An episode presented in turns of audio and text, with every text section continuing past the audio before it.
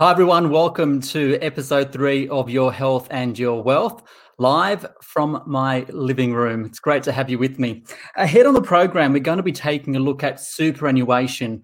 Uh, the early access to your super, the first phase ends in a few days. So, what do you need to know about it? And what do you actually know about superannuation? Hopefully, we'll be talking about that later.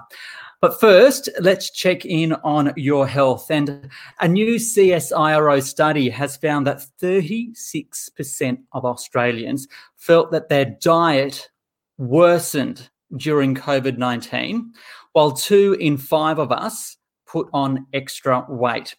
So I thought this might be a good time to talk about nutrition and more specifically, what are the diets that are out there? So, for more, I am joined by accredited nutritionist and dietitian Joel Feren.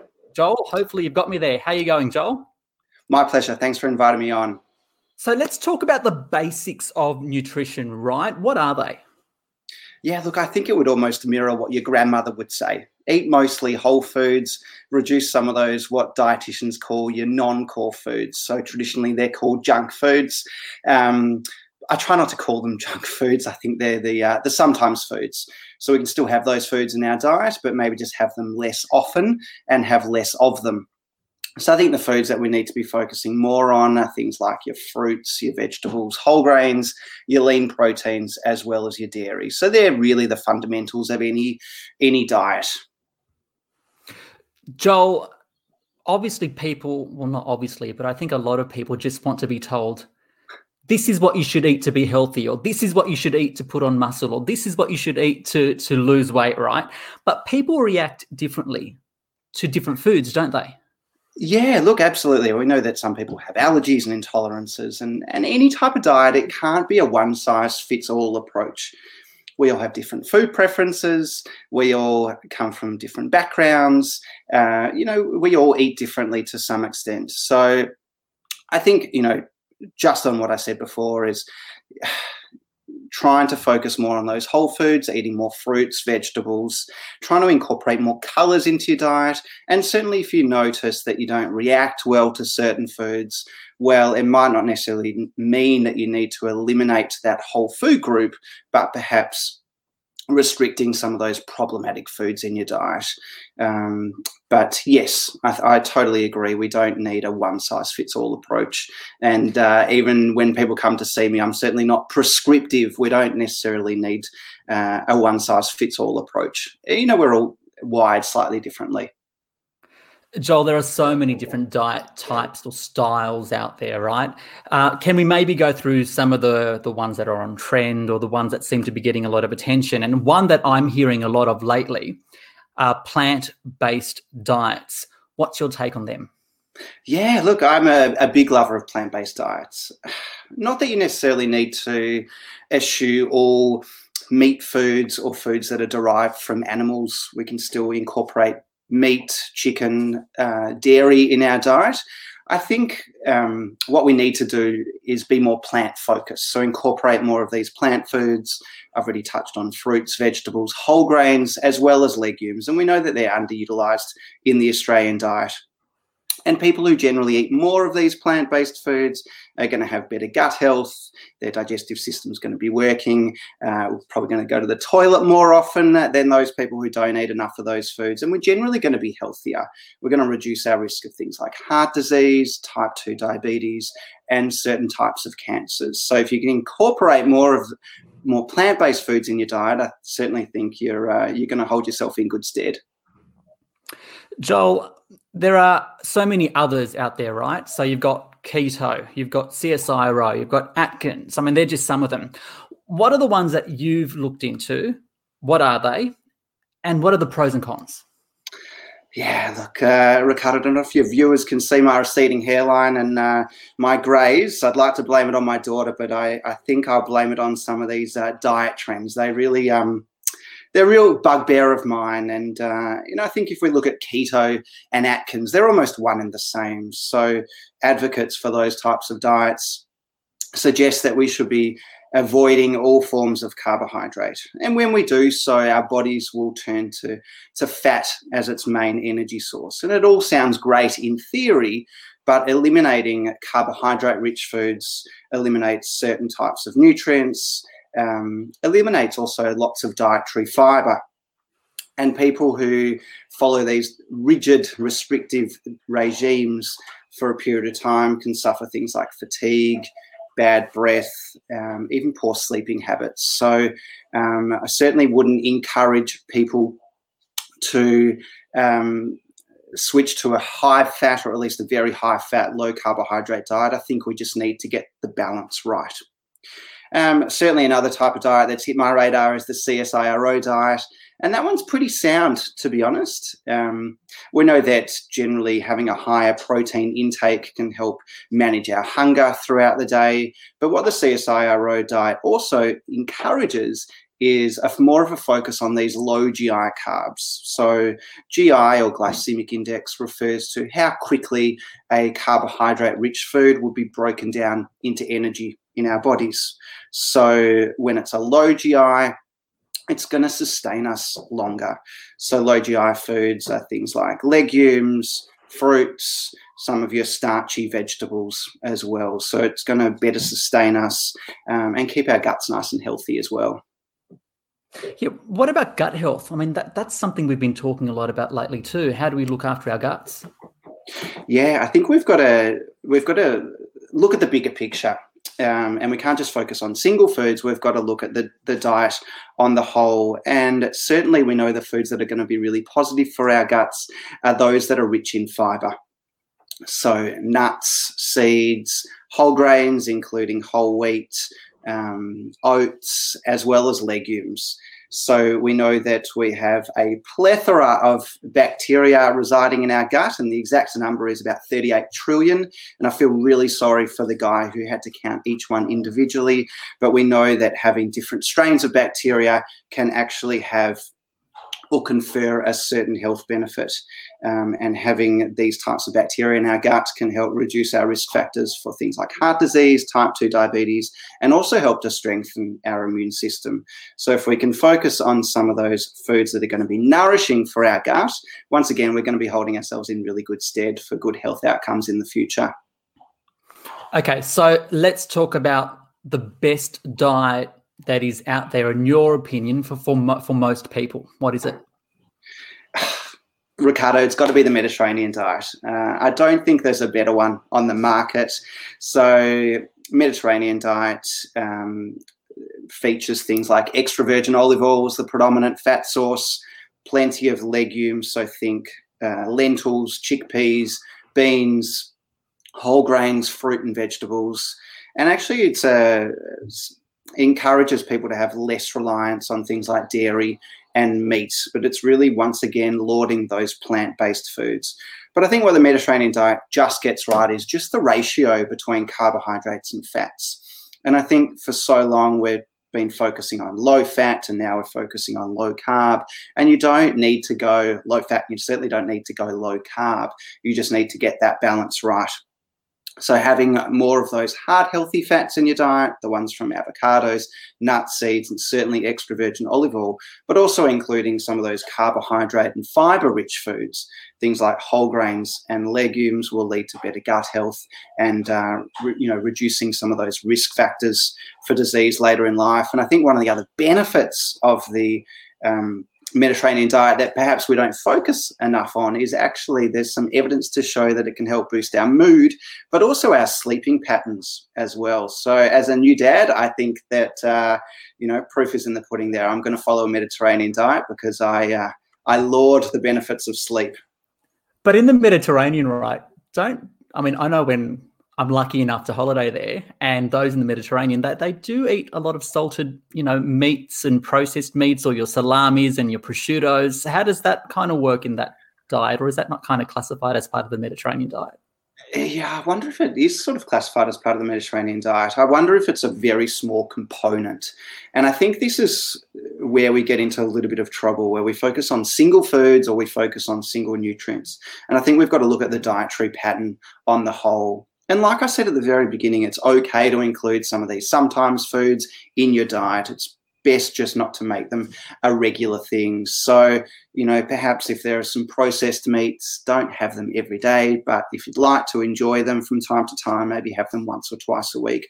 But I think we've got to get those fundamentals right. And I think that's where some of the those Mediterranean countries people residing in those countries get that balance right where on the whole they're focusing on those rich plant-based options the heart healthy fats um, as well as those lean protein sources. And yes, from time to time, they even enjoy a bit of a tipple and perhaps they enjoy a little bit of processed meat.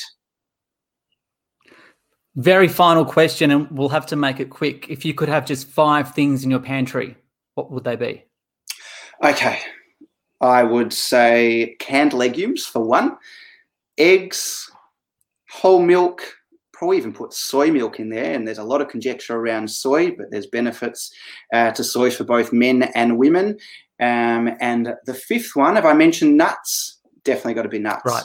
I've probably okay. missed a whole few, and I've probably offended a few food groups. But uh, yes, blame it on me. I told you you could my fruit bowl and veggie crisper full, um, but I think you did specify pantry. Okay, Joel, appreciate your time. Anyone listening on Spotify, you can follow Joel at the underscore nutrition guy on uh, Instagram. Joel, thank you very much, mate. My pleasure. Thanks for having me on. Cheers. That's Joel Feren there, the nutrition guy. Um, I'm not sure if we are going to be able to get onto superannuation, but we will try. Um, there's been a lot of focus on superannuation over the past few weeks um, as some MPs debate whether or not to lift that super guarantee um, on on time. They're talking about delaying it which possibly means less money for your super. And then the deadline for early access to your super, uh, that is looming. So let's see if I can get Deborah Kent uh, online. She is the founder of Integra Financial Services and a financial planner. What is super and why should we care?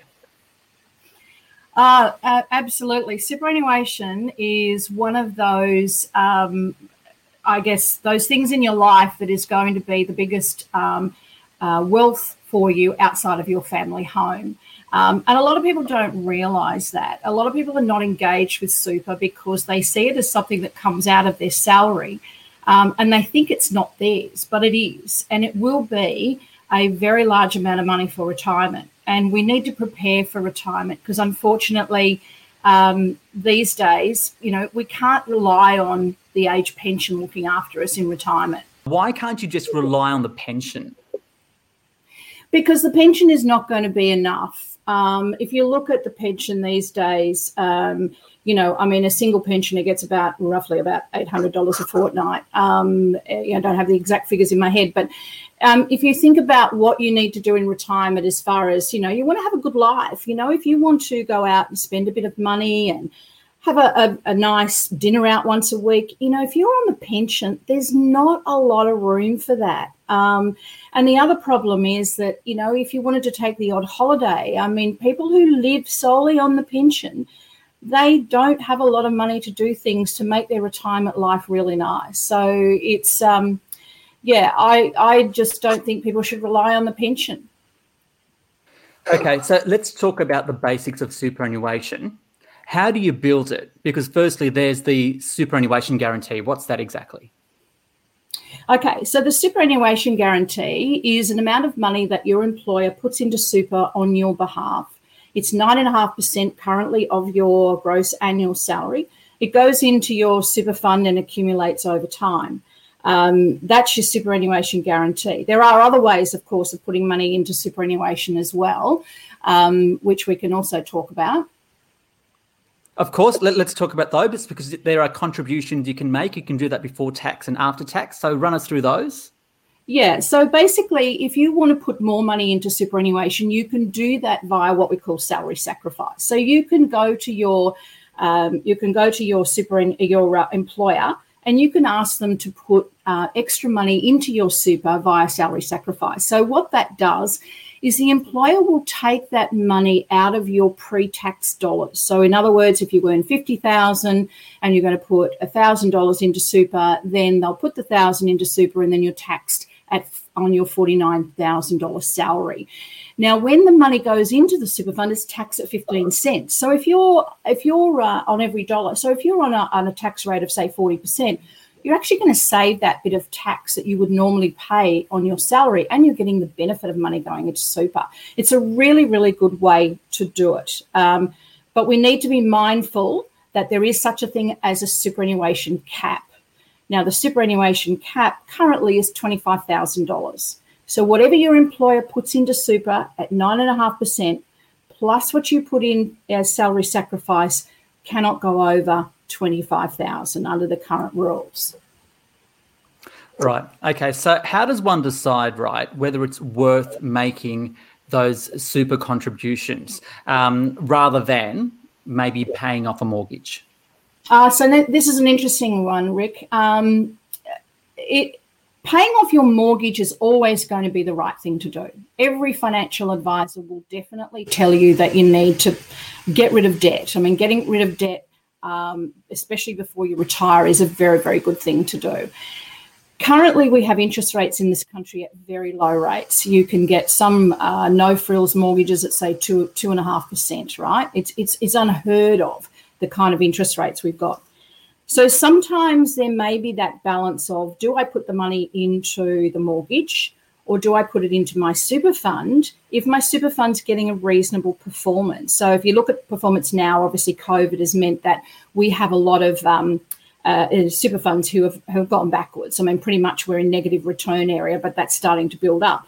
But on normal day, you know, times, if we're looking at something like you're in super fund earning 7% and your mortgage is two and a half, then maybe your dollar will work better for you on in your super fund if you if you can get where I'm coming from. So that hmm. dollar mm. that goes to super fund is going to earn seven and a half percent. Where if you put it on the mortgage, yes, it's two and a half percent you're going to save. However, the one thing that I would say is if you look at that strategy, get advice, but uh, and also that superannuation, you cannot access it until you reach um, a condition of release, which is around that 65 years of age. So you have to be very careful that if you're going to put money into the superannuation rather than your mortgage, remember you can't access it. You, you, mentioned accessing super, so let's talk about that. What are the ways you can access superannuation, considering it is meant to be for retirement? Yeah, look, superannuation, you, you can't really access it until you um, reach what we call a condition of release. So I'll, I'll just quickly go through those. So you can, when you turn 55, you can access your superannuation via what we call a pension. Um, now that pension is capped at 10% of whatever the balance of your fund is. That you may decide when you're getting to that stage where you're still working, you can take the pension, you can pop it back in as, as, a, as a contribution back into the super fund. And there's a really good strategy around that. It's called a transition to retirement. Other than that, and if you don't do that, you you have to meet a condition of release, which is retirement or age 65. Um, and that's where you can access your super. You can take it via a lump sum or you can take a pension. Um, your super fund becomes tax free at the age of 60. So they're the sorts of strategies you can use when you retire. Prior to that, you can't get access to your fund unless you decide to approach your the ATO on hardship provisions. Now, hardship provisions are fairly strict. Um, you just, you know, you have to be unemployed, you have to be on unemployment benefits, and you have to prove to the ATO that you need to access your super under hardship provisions. Um, currently, under COVID, um, there is early release, which you mentioned earlier. This is a one off because of the pandemic. Um, there has been 10,000 that you could take prior to the 30th of June, and there's another 10,000 you can take after the 30th of June, but you must must qualify to do it. You can't just go in and take that super. You must qualify under the COVID rules.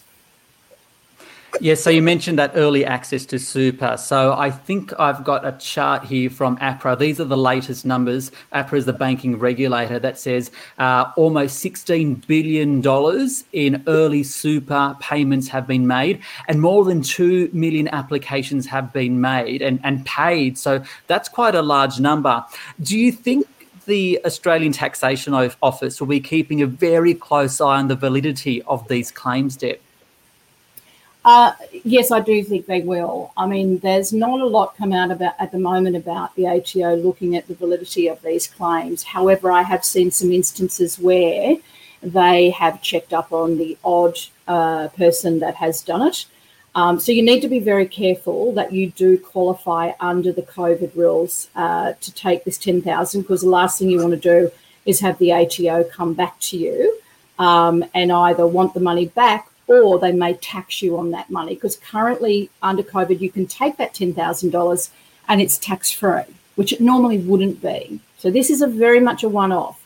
So if they uh, if they decide that you haven't put in a valid claim, they may tax that that ten thousand dollars that you've received. So you need to be very careful. You need to be honest, and you need to make sure: Do I really need to access my super? Can I get through this crisis without it? Because accessing your super now for that ten thousand dollars will cost you in the long run, with uh, with the balance of your superannuation fund in retirement. Right. And and and just finally, right? Um, those who are watching and listening in their thirties and forties, what's your message to those who are now starting to think about their future and superannuation? Uh, my my message is take note of your super. There, there, there's a lot of statistics out there that show that that age bracket have no interest in their super. They just don't take an interest in it. Um, and as I said earlier, it's one of the biggest forms of wealth that you will have outside your family home. So, what my message is take note of your super for the young ones. Make sure that you understand your super, what investment option that you're in. Most uh, superannuation funds, when you go to your employer, they'll go into uh, a default super fund with a default option, and that may not be right for you. So, check out your investment options and make sure that you're in the right one. Don't forget, if you're in your 30s, you got a long time to go before you can access this money. So you can ride out ups and downs in the market. Make sure you check if you've got insurance in there, life insurance. If you have got life insurance, is it enough life insurance? Uh, be very careful about moving super funds from one to the other. If you do have life insurance, you will lose that. So be very careful. Um, and just take note of it. You know, understand it, understand how they invest you know, uh, you know, are they investing into sustainable investments, for instance, or are they investing in other types of investments that um, that you uh, would prefer not to? I mean, there's, there's there's a lot of that happening at the moment, where a lot of young people are wanting to invest into sustainable investments for the future of the world, um, not only the money that they've got invested. So, you know, be engaged. There's there's fabulous things around Rick. You can go on to uh, the Money Smart website. You can have a look in there and you can you can do some calculations you can look at how superannuation funds you know can accumulate over time you can also uh, as i said um, there's a lot of apps around fabulous apps where those apps will allow you to put extra money into super um, just by spending money. So it might round up the amount of money that you're spending. So you're spending $15.50, it might round it up to $16 and 50 cents goes into your super fund. What a great idea. Fabulous. And for that age bracket, apps are terrific. And there's a lot of them around. Go searching for them. Deborah Kent, I think that's a good place to leave it. Thank you so much. A few technical difficulties, but we got the audio. We got to hear all that fantastic information. Deborah Kent, you can contact her at Twitter at Deborah Kent 10. Deb, thank you so much. Now, Deb did mention uh, that Money Smart website. It's actually a great tool. It's um, run by the Australian government, the Australian Securities and Investments Commission. The address is on your screen www.moneysmart.gov.au. Um, it's an excellent resource with information about superannuation, how you can find your lost super, and uh, plenty more information on there. So that's moneysmart.gov.au. That is it for this stream. Don't forget that the information on this program is general in nature and you should contact a licensed financial professional to make sure any decision or any financial decision that you make is the right one for you. Uh, your health and your wealth is all over social media. It's on Facebook, Facebook. It's on uh, LinkedIn, uh, Twitter, Periscope, and YouTube. And of course, there'll be a, an audio stream of this on Spotify, which might sound pretty interesting given given the technical difficulties we had today. Um, please share it and like it. Tell your friends. I'm Ricardo Gonsalves. I wish you very good health and wealth.